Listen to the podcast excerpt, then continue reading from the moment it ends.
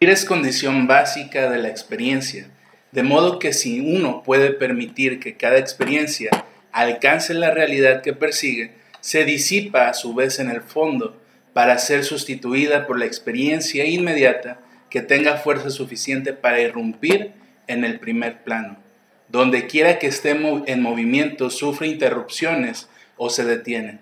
La vida se vuelve torpe, inconexa o vacía porque uno ha perdido el apoyo constante, rejuvenecedor del ciclo evolutivo y la fricción inherente al proceso vital en marcha. Bienvenidos a su momento reflexivo sobre la cotidianidad de la vida. Nosotros somos Yamil y Yazbek. ya nos leyó Yamil aquí la, la, frase del día. ¿Salmo qué? no te burles. no te burles. Este, sí, pues estaba larga la frase, pero. No, estaba chida, ¿eh? ¿Qué me agradó, me agradó. ¿Qué rescatas? Yo rescato perros a veces y gatos. Sí, sí. Y una que otra vida. Sí, pues bueno. Este, pues estamos aquí. Ajá, hoy, hoy continuamos con, con la. En el paradigma de la gestal. De la gestal. Paradigma de la gestal enfocado ya cada vez más a la parte de psicoterapia. En capítulos anteriores coincidían, no es que nos pusiéramos de acuerdo, coincidían que Yamil investigaba enfocado solo a psicoterapia y yo solo de la teoría. Pero pues en esta ocasión el, el tema sí nos llevó a los dos a enfocarnos ya prácticamente solo a la parte de la terapia gestal. Sí, habíamos llegado al acuerdo que esta ocasión íbamos a hablar tanto de estrategias como técnicas. Sin embargo, eh, le pedí, le solicité, le demandé, le exigí, eh, hice mi petición aquí a Yazbek porque es muy cuadrado y él quiere hacer las cosas cuadrado. Sí, sí, la verdad, no, la verdad. Pero después de que se dio a mi petición, pues vamos a hacer dos videos. Este primero vamos a hablar de las estrategias, del modelo psicoterapéutico de la gestal. Eh, si les interesa saber de lo que hemos hablado hasta el momento, hablamos de los principales autores, hablamos de qué es la terapia gestal y de las principales teorías. Mm, ¿O qué hablamos la ocasión eh, los fundamentos teóricos. Los fundamentos teóricos. de lo que hablamos. Sí, entonces recordemos que probablemente... A veces no se enfada tanta gestalt, ¿verdad? A veces vamos a ser sarcásticos en relación a esta teoría porque pues... Pues cada vez menos. ¿Sí? ¿Tú crees? Sí, pues ya, ya ves, hemos llegado a la conclusión de que... Está interesante. Déjate interesante los principios bien aplicados pues tú mismo lo dijiste la otra vez que... Ah, sí, sí. Pero bueno, entonces, pues en esta ocasión vamos a hablar de las estrategias, invitarles a que se suscriban al canal de YouTube, que pues nos apoyen a esta causa. Este último lo subí yo porque mi compañero me pasó el audio ya tarde y pues lo tengo que yo ya. culpa, sí, claro, sí. Entonces, este, invitarlos a Facebook también a que nos sigan en la página de Psicocotidianidad y también escucharnos en Spotify, que más del 80% creo que nos escucha a través de Spotify, aunque están las otras plataformas como Google Podcast. Me estaban preguntando que por qué no los subíamos también a Facebook. Los videos. Pues yo te había dicho que... ¿Por qué no los habíamos subido? Pues porque no sé, no se te había ocurrido. Pero los vamos a subir para que también... Creo que tardaba más tiempo, ¿no? Que YouTube. Tarda más. Eh, sí. Por eso. Pero bueno, entonces, primero que nada, ¿qué es una estrategia o para qué los psicoterapeutas, los psicólogos clínicos utilizan las estrategias. Señala que es un apoyo terapeuta dentro del proceso de la relación de persona a persona y antes de optar por una estrategia se deben de tomar en cuenta diferentes variables. Créanme que esto que les comparto yo nunca lo había concebido, nunca lo había tomado en cuenta, pero las variables que se utilizan, por ejemplo, se mencionan... nomás. Mm, Quiero pensar que sí, porque, o sea, habla de la gestal, pero me imagino que en otros enfoques, pues por decir esta, la primera, número de sesiones. Eso en psicoanálisis no se En psicoanálisis no se toma en cuenta. Eh, con lo cual, sí, 10 sesiones, 5, 10, sí, y ya, ya estás curado. Pues pero bueno, esa es una de las primeras variables, los números de sesiones. Y yo pensaba que la gestal tampoco las utilizaba porque por decir mi ¿Pero compañera. Sí la gestal o está.? Sí, mira, por decir lo último. Eh, mi compañera a veces agarra a los pacientes y se va abajito de una palmera y ahí están hablando. Y eso en otros modelos es como fuera de lugar o no permite que exista cierto encuadre. No sé, es dependiendo, sí. Pero los números de sesiones, por decir, en la gestal, yo recuerdo que cuando estábamos en la, en la facultad, se nos decía que no había tiempo limitado para la gestal o los humanistas, que podían durar hasta una hora y media. Ah, hay tiempo, del tiempo de la sesión, pero el número de sesiones, quién sabe. Quién sabe, porque acá en otros enfoques, por decir, son 45, 50 minutos, no más, ni menos. ¿Y en psicoanálisis? 45, 40 ah, minutos. Tanto que se centran en el diálogo y resulta que las 45. Sí, pues es que. Ahí está, entonces sirve que sea de 45 a esto, tipo no, no, no. No, no, no, Entonces, una de las variables es el número de sesiones. Que tú con tu paciente, tú como terapeuta o psicólogo, determines cuántos números de sesiones van a tener. Por decir, ya que hablemos de lo cognitivo conductual, nos vamos a dar cuenta que ellos, como hizo la broma ahorita Yazbek, refieren solamente tales sesiones para un problema. Quiero suponer que acá en la gestal, ya que tengamos a, nuestra a mi compañera, eh, preguntarle. Otra variable es la edad. Las estrategias terapéuticas, obviamente aquí es muy importante. No vas a utilizar las mismas estrategias que utilizas con un niño que con un adulto o un adolescente. Entonces es importante determinar eso. O el enfoque de la estrategia, ¿no? Sí. La otra es la cultura porque probablemente, como pasa con las pruebas proyectivas o la, mayoría de las pruebas, que se debe de hacer los baremos, los ajustes y todo lo demás para contextualizarlo. Entonces, si tú le haces o tratas de hacer una estrategia de un, de un contexto cultural mexicano y la persona es de afuera, no va a entender las palabras o lo que se hable. También el sexo, probablemente haya estrategias que están enfocadas más hacia lo masculino que a lo femenino y no van a funcionar de la misma manera. Otra de las variables es el conocimiento de los bloqueos de acuerdo con las cifras obtenidas del test psicodiagnóstico gestal de Salama, que ya aquí me imagino que es algo que ellos aplican para determinar hacia dónde se deben de, de encaminar las estrategias. Y otro es el tipo de pacientes. Obviamente, si tú tienes un paciente con algún trastorno mental, no vas a poder realizar una estrategia que Pero funcione. ¿cómo, o sea, ahí, ¿Cómo vas a saber si tiene trastornos y es su primera sesión? Pues, acuérdate que decían el ojo clínico. o sea, el ojo clínico, en palabras más eh, concretas, se refiere a la experiencia que el, que el terapeuta o el psicólogo adquiere. Pero a veces tú te das cuenta inmediatamente de ciertos rasgos que el paciente puede presentar de cierto trastorno. Pero supongo que ellos deben de manejar una tipología, ¿no? O sea, deben de tener... Ah, me este imagino que sí, su clasificación. tipo C, no sé. Quiero pensar también, o, o, a lo mejor se basan también en el DSM. Pero si no tiene ningún trastorno. A lo eh. mejor ah, es problema familiar, problema... También, de pareja, de pareja laboral. Sí. Y pues bueno, esa es la finalidad de poder pensar en utilizar ciertas estrategias las variables que se deben de tomar en cuenta. Ahora... Sí, eh, dentro de las estrategias, que se puede ver como si fuera un plan, va enfocado o busca que la persona adquiera un nuevo sentido de sí mismo, afinando ya temas que hablamos hace unos cuantos capítulos, afinando la percepción, que es un tema que trabaja mucho en la gestal, la percepción de las situaciones, y para que esto se vuelva una conciencia de forma general. Y recordar que vas centrado en el aquí y en el ahora. No, no trabajan, va enfocado a las estrategias en cuestiones del presente. En este momento. No mañana. No ayer. No ayer. Hoy. Ahorita. vamos dándole a las estrategias. ¿Qué?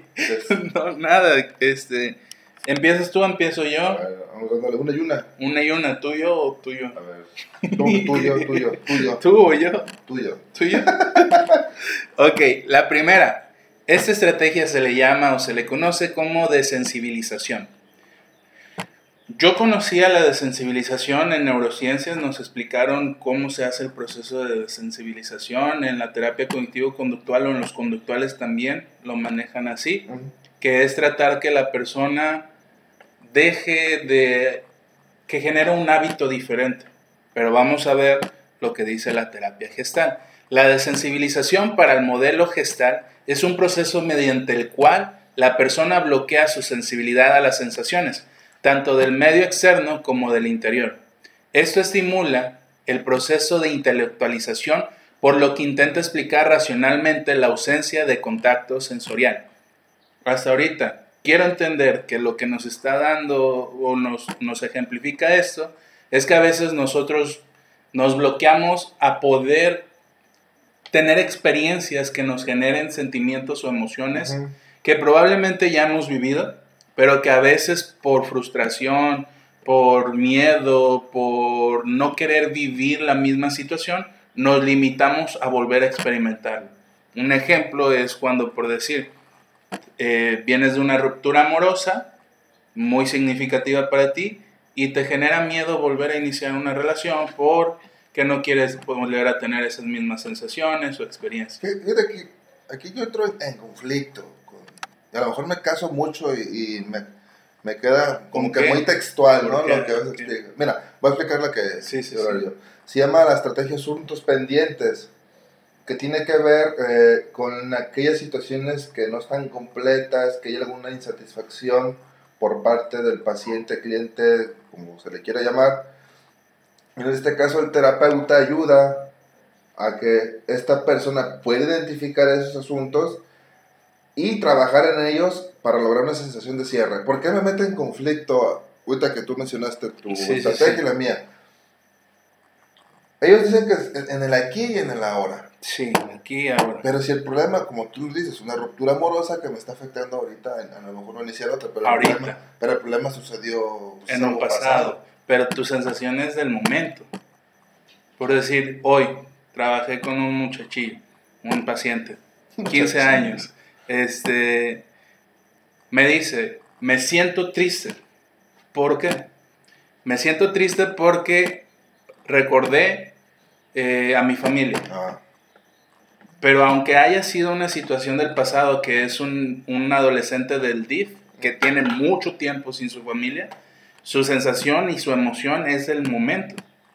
¿Sí? Entonces se trabaja lo que él detecta ese día. Lo que siente y piensa y pasa en el hoy. Y eso que tú mencionas de cerrar ciclos, esa, esa técnica de asuntos pendientes me, me llevaba a pensar en, en la cuestión de la ¿Cómo se llama cuando dejamos de hacer cosas pero que debemos de hacer? Procrastinación. ¿Procrastinar? Nosotros los seres humanos somos muy procrastinadores o cómo se puede decir. Tendemos a procrastinar, ¿sí? Y en ese sentido dejamos cosas pendientes constantemente. Y eso de cerrar ciclos, te quiero pensar que te evita el que sigas teniendo sensaciones o pensamientos que te generen incertidumbre o inquietud o ansiedad probablemente. Entonces, volviendo a la desensibilización, dice que esta estrategia terapéutica se sugiere para facilitar al paciente el contacto con sus zonas de relación mediante el sencillo procedimiento de completar la frase, ahora me doy cuenta de, pero están hablando en un presente, ahora me doy cuenta que tenía una sensación o ahora me doy cuenta que me privaba de una sensación, poniendo atención a cada una de estas tres zonas. Los ejercicios de sensibilización son apropiados para desbloquear esta autointerrupción. O sea, lo que busca esta estrategia es que el paciente deje de privarse de emociones o sentimientos. Entonces estamos hablando de que las, no sé si tú logras identificar, o bueno, coincidas, estas dos que mencionabas van enfocadas a, de cierta forma, hacer responsable a la persona de, los aquí ahora. De, la pero de lo que pasando al anterior para resolverlo de aquí y ahora tendría que hacerse responsable. Es, que sí entiendo, sí entiendo tu duda. De no, no, ya no tengo duda. Sí, sí me queda claro que sí pasó en el pasado, pero me estoy sintiendo mal ahorita. Sí, pero en este momento. estas dos técnicas que, estrategias que tú y yo mencionamos van enfocadas o tomadas de la mano de la responsabilidad, que fue algo de lo que hablamos la vez pasada. Creo que sí, sí, sí, sí, cierto. Sí que era algo de los principios históricos que manejaban los de la gestalt. Hacerte responsable, sí. Sí, pues sí, ya me acordé, sí, que pusimos el ejemplo de los papás y todo eso. Ok, ahora, segunda, tercera estrategia de parte de Yazbek. Mira, podemos hablar los dos porque tú traes el tema de la proyección. Sí. Yo también traigo el tema de la proyección. Entonces, esta podemos Dale, dale. darle cada quien. Eh, en, esta, en esta estrategia, el psicoterapeuta ayuda a identificar las proyecciones que las per- que la persona pueda Atribuir. atribuir. Pero, ¿qué son las proyecciones? la proyección es tratar de des- negar. Pero eso va desde el psicoanálisis. Pues me imagino que lo utilizan igual.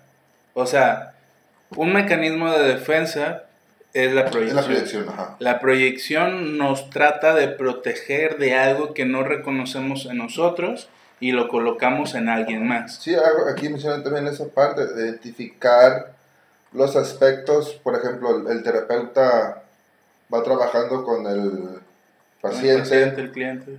a identificar ciertos aspectos de sí mismo, pero que lo ve con un tercero. Sí. Está proyectando sus situaciones con alguien más. Y no, y no con un tercero necesariamente, por decir, últimamente estos muchachitos ya me tienen hasta... ¿Cuáles muchachitos? los pacientes que tengo actualmente, porque son la mayoría adolescentes, pero últimamente tratan de colocar en mí la responsabilidad de su atención, de, Ah. no, de su atención, o sea, usted debe de decirme de qué debo de hablar. Ah, yo te debo de Ah. preguntar. O sea, y a veces sí pasa que nosotros vamos con el psicólogo, estamos ahí en sesión y pensamos que ya hablamos de todo. O que ya por hablarlo una vez con el, con el terapeuta, con el psicólogo, es más que suficiente. Ah, ya lo hablé, ya lo trabajé, ya está solucionado. Pero nos damos cuenta a veces que no. Y entonces proyectar en los demás, aquí dice, se asume la responsabilidad en otra persona y no en tus propios actos, en tus emociones y en tus pensamientos. Tú debes de adquirir, volviendo a lo que Yazbek mencionaba, la responsabilidad. Tú te debes de hacer responsable de esas cosas que te desagradan, pero que colocas en alguien más. Ahora, estaría a ver ahorita al final, hacer una pequeña conclusión, a ver si no todas las estrategias van enfocadas A la o están responsabilidad. centradas a hacerte responsable. Pues a lo mejor sí, porque era uno de sus principales... Que bueno, de cierta manera, Yamil, no, no será un tema o un aspecto general de todas las de todos los paradigmas el que la persona se haga Responsable. responsable de sus Pues sí. Digo, que sé que hay temas que a lo mejor está difícil. Pues yo, ¿cómo voy a ser responsable de que me golpeaban? ¿Cómo voy a ser responsable de que.? O sea, a lo mejor a cierta edad no, pero por decir, volviendo a este modelo, es el aquí y el ahora, no te puedes ser, no puedes ser irresponsable o no tratar de ser responsable de tus emociones y de tus sentimientos, porque lo que viviste, lo que pasó, es algo que ya no está en el presente. Sí. Entonces quiero pensar que de esta manera lo utilizan los, la, el modelo gestal. Dice que esta estrategia de proyección terapéutica se considera adecuada y es facilitar la redi- reidentificación mediante sillas, que esa es una técnica que en su momento vamos a hablar, y asumir la responsabilidad de cada palabra o acción que diga o haga. Con ello, comienza a fortalecer su self a través de un yo más fuerte. Y recordemos, proyección es un mecanismo de defensa, que un mecanismo de defensa surge con la intención de proteger el yo de la persona. Y este tipo de, de- de mecanismos, como la proyección, son mecanismos pre- precarios, son mecanismos un poco infantiles, porque el no hacerte responsable de ti y colocar en el otro, o asumir que el otro es y no tú, es algo muy infantil. Entonces, esa es la tercera técnica, no, estrategia. Estrategia, eh, estamos confundiendo técnica estrategia. ¿Qué es? Nos metimos un poquito de conflicto. Ahí Sí, con los conceptos, sí. pero. Ahora, pues vamos con la otra. ¿Al- ¿Algo que agregar a la No, yo, proyección? yo nada más, este. Bueno, la, la, la duda, pues, de si era.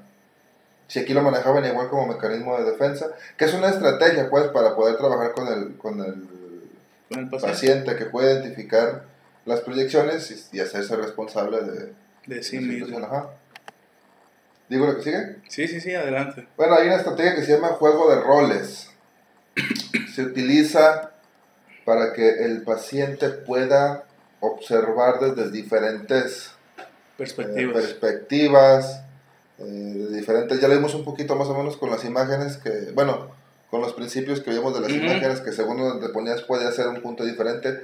Aquí es algo parecido, es de diferentes perspectivas, ya sea ángulos. como ángulos o incluso poniéndote en otro rol, por ese juego de roles.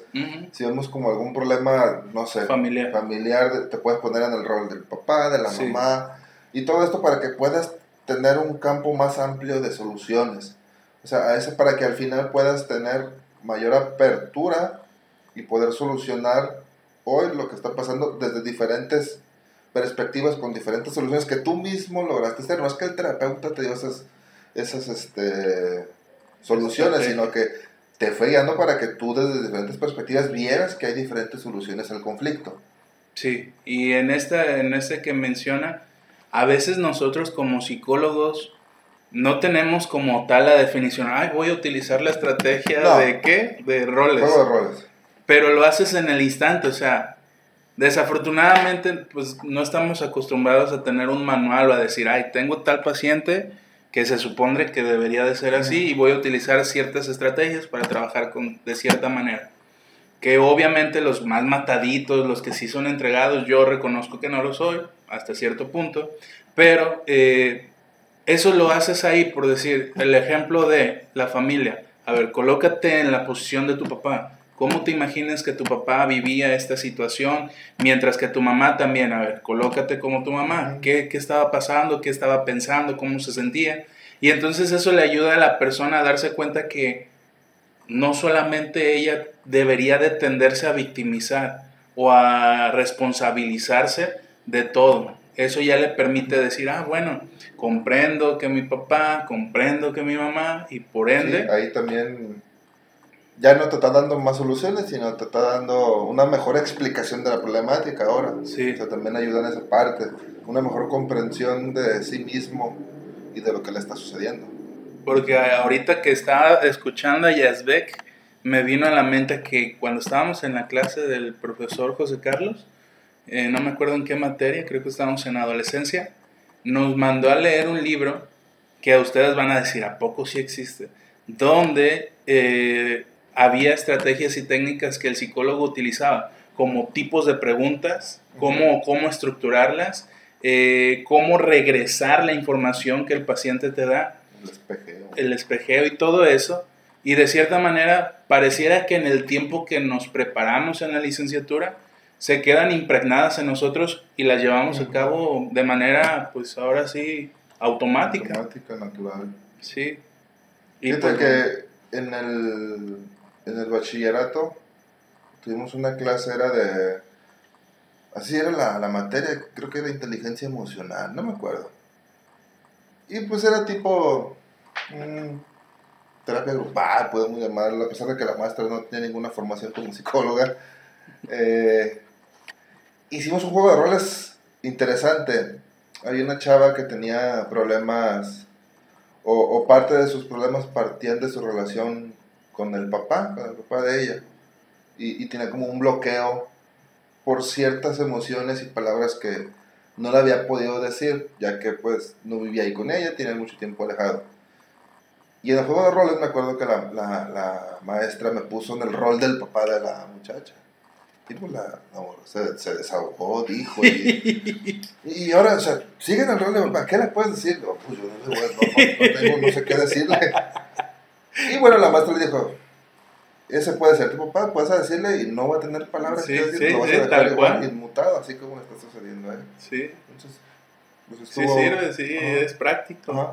Y nos hicimos muy, buen- muy buenos amigos.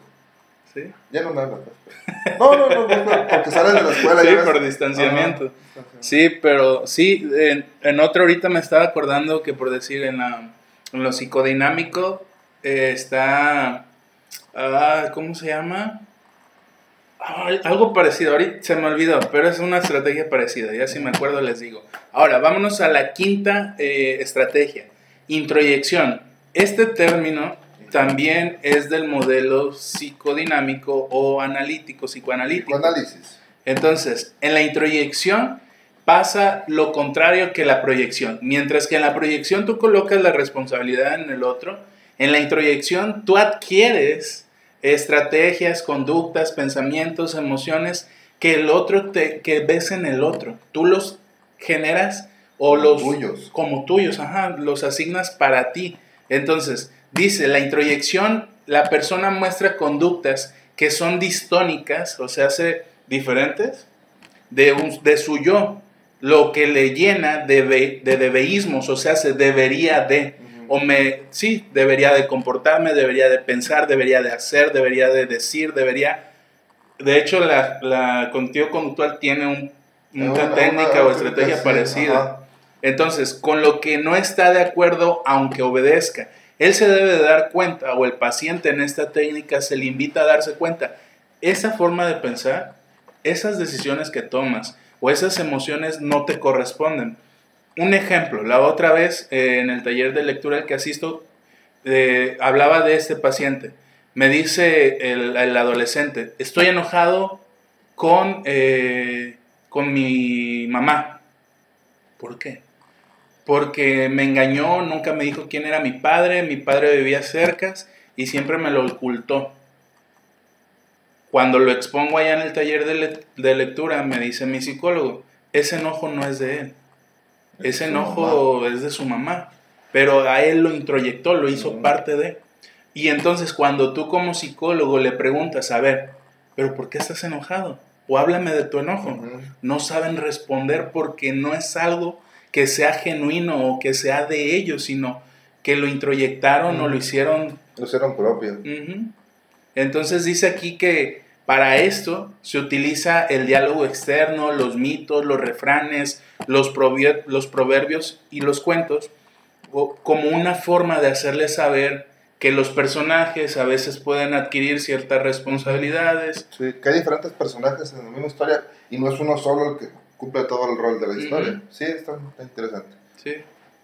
Otra técnica que está, estrategia, es el llevar a una exageración, en el buen sentido de la palabra, pues, eh, que, que, existen ciertas problemáticas o que en el diálogo se logra identificar alguna situación que esté causando el conflicto y que el cliente no, no, no lo ve como que algo así como que, ah, pues es pasajero, ¿no? Esto no, no, no me afecta. Y entonces en la exageración se le pide al paciente que esa situación en particular la pueda exagerar en un tipo historia, en un tipo, no sé, relato. un relato o algo donde exagere esa situación para que tenga una visión más amplia y pueda identificar qué puede pasar si no trabaja con esa situación, qué puede pasar si no la soluciona, qué puede pasar si la deja crecer como un pensamiento catastrófico, o sea, me puede pasar esto y puede suceder y es como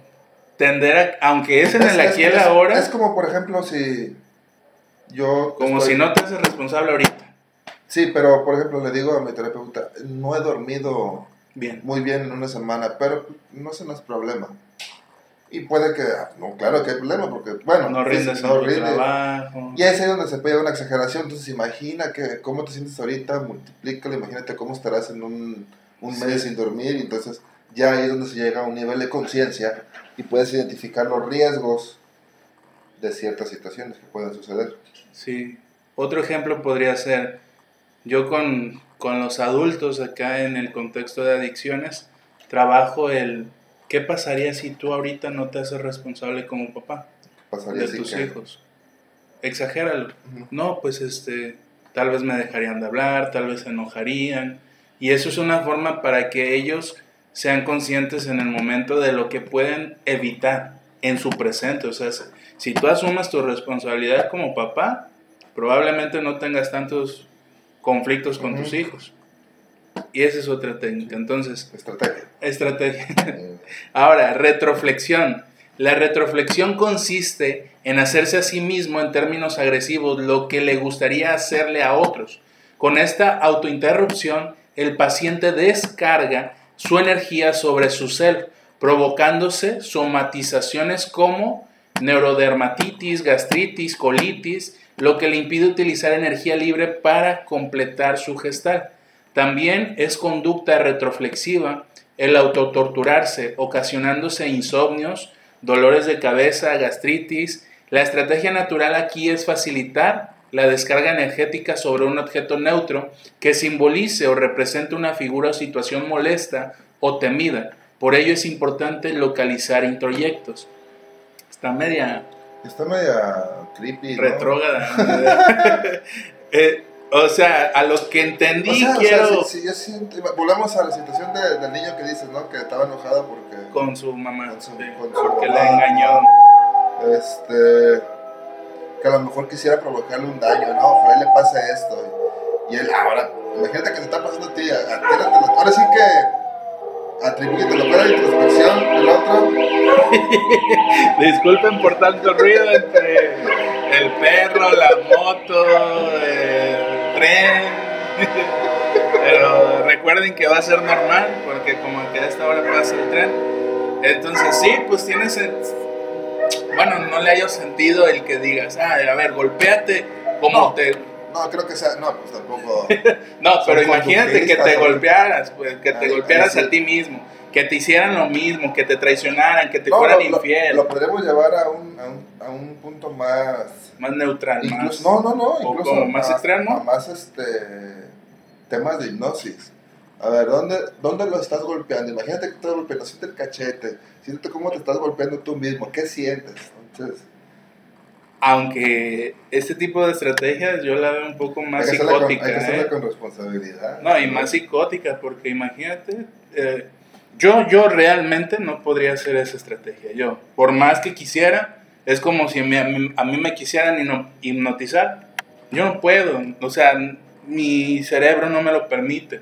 Me predispongo, tengo ciertos juicios, prejuicios. Te duermes. Sí, entonces no, no, no, me lo permite. No me permitiría a mí hacer este tipo de estrategias donde me imagine. Ah, ok. ¿Pero aplicarla?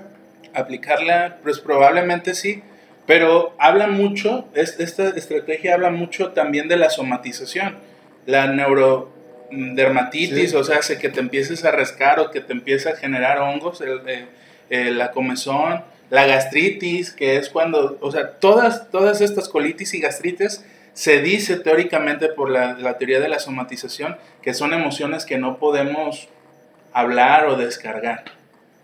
Entonces, pues bueno.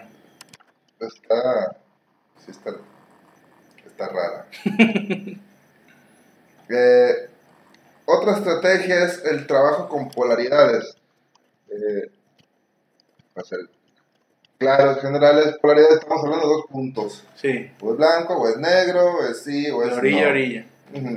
Entonces, se utiliza esta estrategia de trabajo con, con polaridades para identificar o que el paciente pueda ver su situación en, en el otro lado de la polarización. O sea, si lo que me está pasando ahorita me está haciendo sentir mal, ¿cómo puedo transformar esa situación en, para que me haga sentir bien?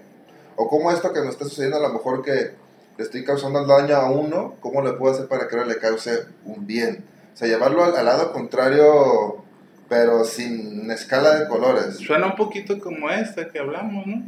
pues es que esta, esa, iba más a...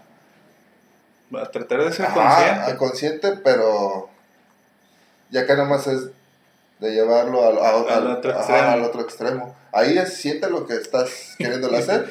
acá a lo mejor sería siente... Más profundo, ¿no? El otro. ahora acá a lo mejor sería siente si hicieras lo contrario. Si experimenta o vive lo si, que... Si en vez de pegarle lo estás este, acariciando, dándole amor, cariño o algo. Afecto.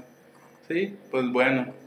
Este, obviamente, créanme, créanme que yo me siento con deuda porque aunque es la primera vez que investigo de esto, me gustaría de cierta manera poder ejemplificar o entender y comprender de una manera como los que hacen esto lo, lo, entienden. Para eso estamos buscando de cierta manera que venga el, el, profesional, o la profesional. Y a lo mejor ni así nos va a ajustar porque nos, van a dar un poquito, nos van a dar un poquito de estrategias, un poquito de técnicas, ajá.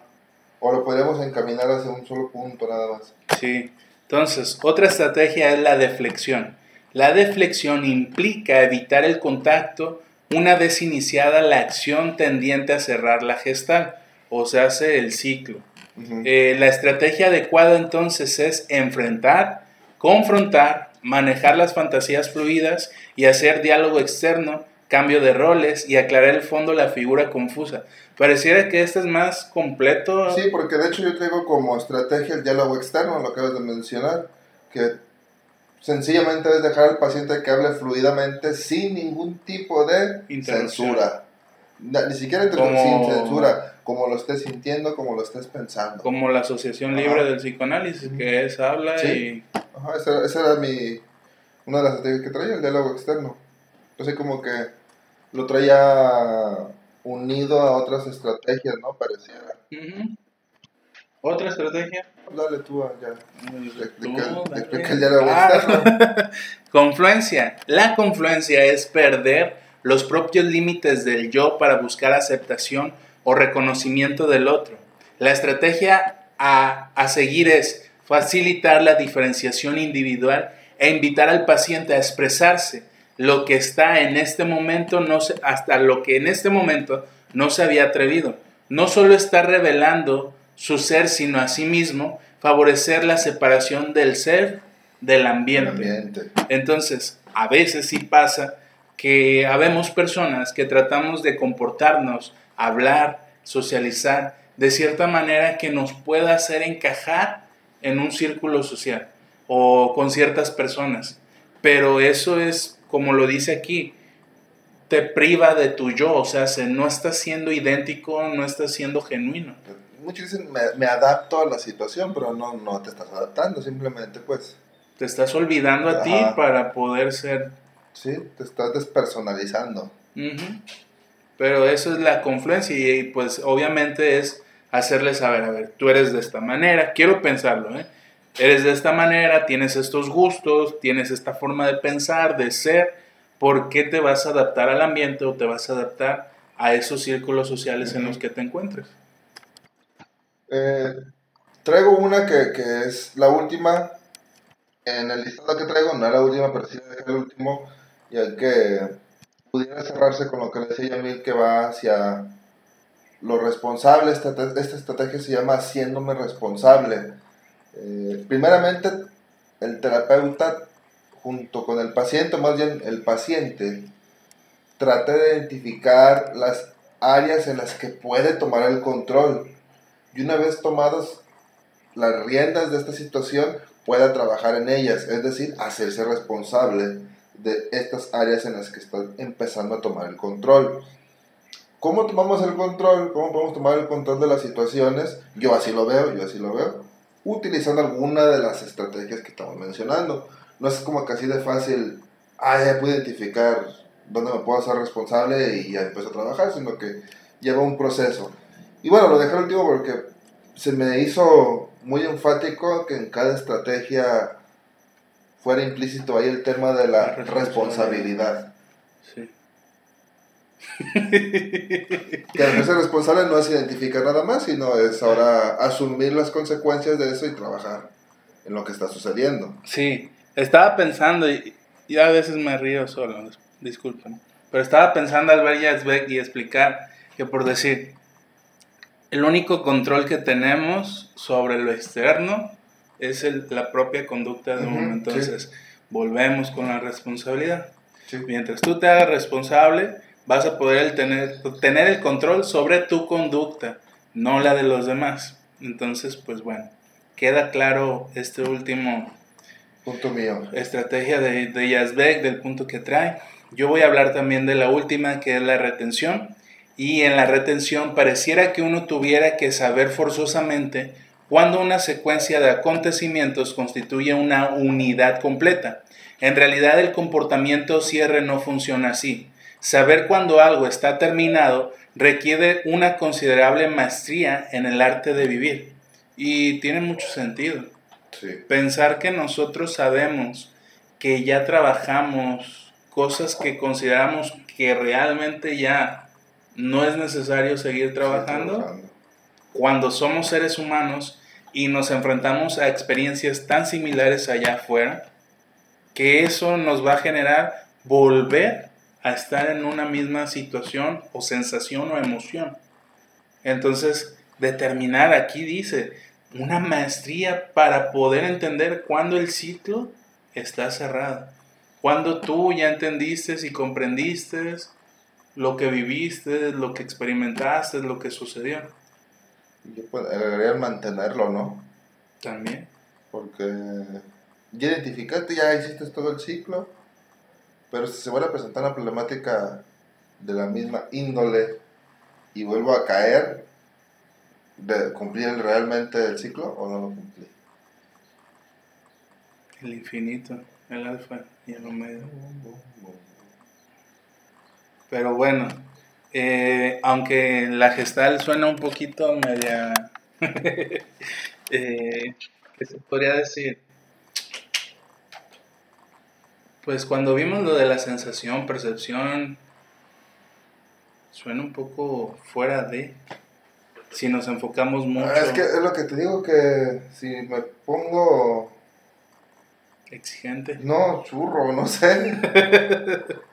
Neta que a veces platico y, y, y, termino de no continuar hablando porque de verdad que llevo cosas demasiadas a veces al extremo. Al extremo donde probablemente estemos en una realidad planeada por alguien más y, estoy percibiendo las cosas así porque alguien me programó para percibirlas así y yo no sé si como estoy percibiendo las cosas tú las estás viendo igual que yo entonces cómo me va a ayudar a alguien según con mi percepción si él no sabe si no sé si la percepción que él tiene puede comprender la mía porque ni siquiera sabe si está cerca ah. de cerrar ciclos entonces creo que aquí lo único que sí es el ciclo es infinito sí. el ciclo termina cuando y, y, no sé, pero cuando dé mi último aliento terminó el ciclo ahora sí. Vamos a aprovechar a quien venga, si es que viene mi compañera, para poder preguntarle, o sea, exactamente cuándo una persona considera que ya cerró el ciclo. Sí.